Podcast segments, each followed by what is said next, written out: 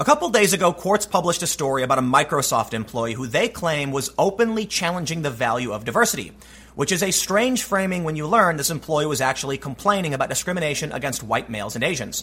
Because of this framing, many people view it like a James Damore 2.0. For those who aren't familiar, James Damore drafted the infamous Google memo and was subsequently fired and smeared in the media as being a misogynist. This employee was upset about perceived racial discrimination. And this shows us how the left actually doesn't understand the idea of diversity, and it actually shows how they're kind of racist. Being Asian doesn't mean you are just Chinese, but of course, they kind of lump in Indians, Chinese with all other Asians, and then act like anyone who's upset about this clearly must oppose diversity. While data from the past shows us diversity programs tend not to work, and now we can see the inherent conundrum. Someone who is upset about racial discrimination is being smeared in the press. Today, let's take a look at this story as well as some data from the past showing that diversity programs actually tend to backfire. But before we get started, make sure you follow me over on Minds at minds.com slash timcast.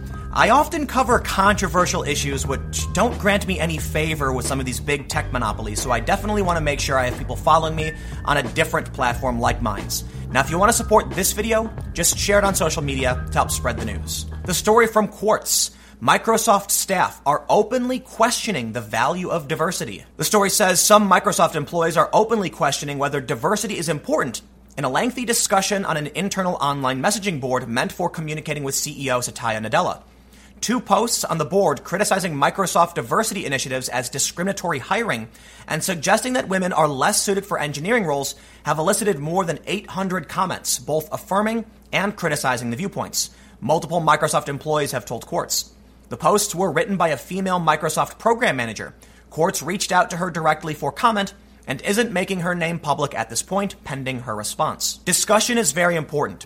The first thing I want to point out before moving on is that it seems like this story is framed to oppose any conversation about the value of certain programs. Of course, people should be talking about it, and I'm not sure why they find this newsworthy, but they do, which may be bad news for this female employee, as they say they may release her name pending her response. Does Microsoft have any plans to end the current policy that financially incentivizes discriminatory hiring practices?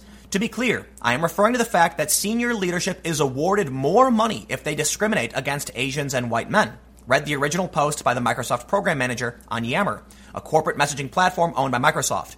The employee commented consistently throughout the thread, making similar arguments. Quartz reviewed lengthy sections of the internal discussion provided by Microsoft employees. I have an ever increasing file of white male Microsoft employees who have faced outright and overt discrimination because they had the misfortune of being born both white and male.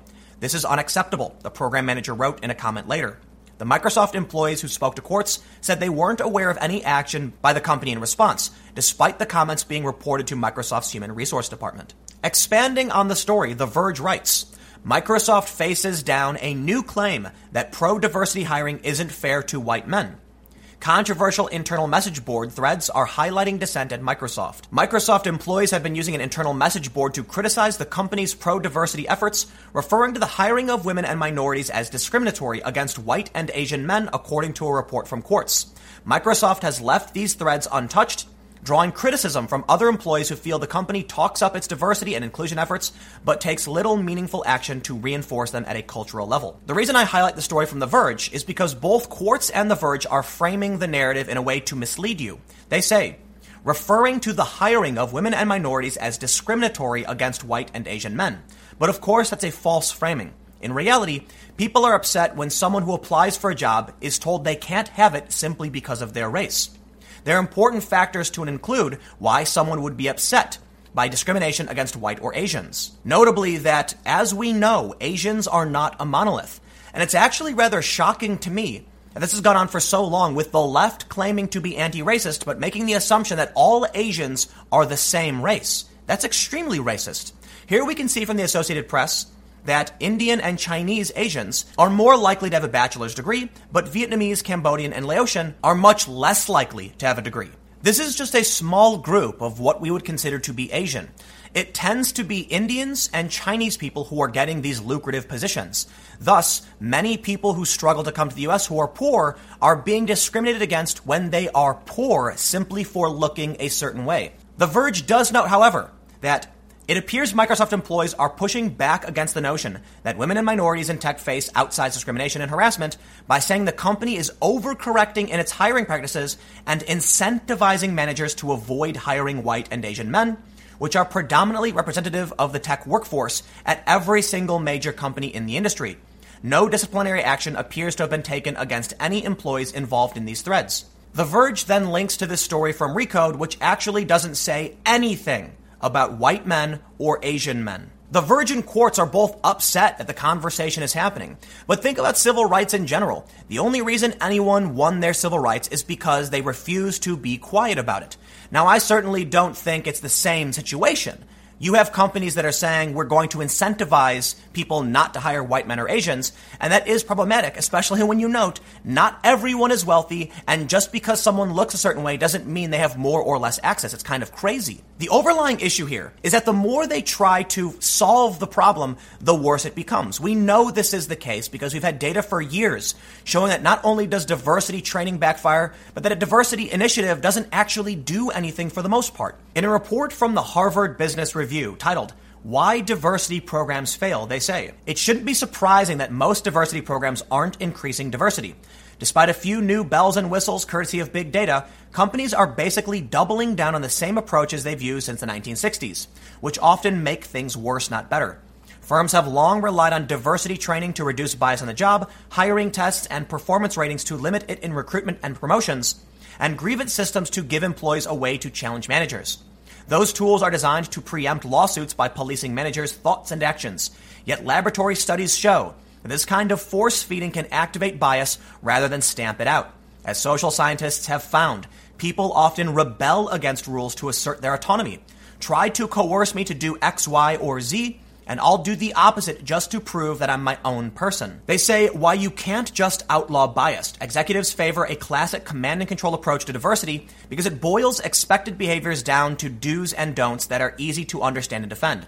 Yet this approach also flies in the face of nearly everything we know about how to motivate people to make changes. Decades of social science research point to a simple truth.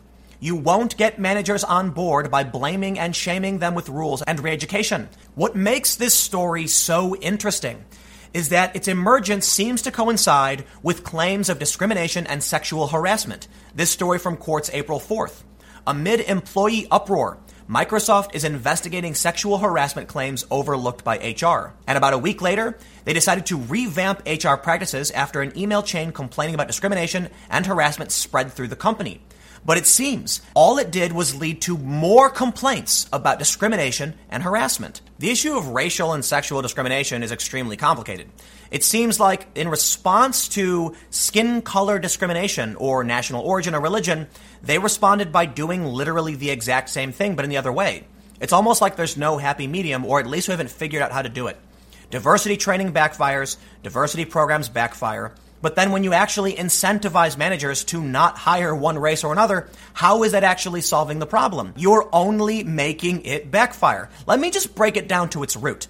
You want to make sure people aren't being discriminated against based on their sex or race. So you implement a program to incentivize them to discriminate based on sex or race. And the best example of how this is overt racism coming from the left is the idea that all Asians are the same thing when in fact, there are many different countries. In fact, in the UK, they refer to the Middle East as Asians. So are you going to claim that Chinese people, Indians, and Arabic individuals are all Asian and thus are overrepresented? That's three different ethnic groups. And you can easily point to the fact that many Southeast Asians are poor. They struggle to emigrate here. And when they do, they face the brunt of discrimination because of these programs. But lo and behold, left wing media is outraged that anyone would dare challenge their overtly racist practice. As we know, these progressive activists tend to be overwhelmingly white, so I'm not surprised when they think all Asians are the same. It's a very, very racist idea to have, and they try to uphold it by silencing discussion. Invariably, we see the left wing media come to the defense of racist practices. And I can't say I'm surprised. It seems like most people are more concerned with tribal issues than actually solving these problems. If an employee comes forward and says, hey, that's discrimination, we shouldn't allow incentivizing people to be hired based on race, well, they say you're challenging diversity. It's a smear. It's meant to make you look bad. And now they flout that they may release this individual's name because we know what happens when you do. James Damore faced the brunt of that. He was smeared in the press endlessly, even to this day, which is so funny to see Quartz absolutely did the same thing, saying that it echoes James Damore, who in 2017 wrote a memo that went internally viral at Google, leaning on pseudoscience to argue that women aren't cut out for the tech industry. Damore was fired for breaching the company's code of conduct amid enormous public and internal controversy. And Google CEO Sundar Pichai wrote in a memo that the firing was due to advancing harmful gender stereotypes in our workplace, which is all just 100% wrong. James Damore never said women weren't cut out. He said, as men and women are different, perhaps we need different working environments for men, which is actually a very feminist take on the situation. But of course, he was fired, smeared, and accused of pushing pseudoscience, when in fact, James Damore himself is a scientist. This is an issue of the culture war. In my opinion, it has nothing to do with whether you're right or wrong. It has nothing to do with ending racial discrimination. Because as we can see, when you try to fight against it, they will smear you and accuse you of opposing diversity. Meanwhile, they claim all Asians are the same. Really funny then that they can't recognize the difference in race and ethnicity from an entire continent. So I'd have to wonder what's the real goal of this? I just feel like it's power. They want power, they want to push people down, and if you're not part of their tribe, they're going to throw you out. Well, let me know what you think in the comments below. We'll keep the conversation going. You can follow me on Minds at Timcast. Stay tuned. New videos every day at 4 p.m. Eastern. And I'll have more videos for you on my second channel, youtube.com slash timcastnews, starting at 6 p.m. Eastern. Thanks for hanging out, and I will see you all next time.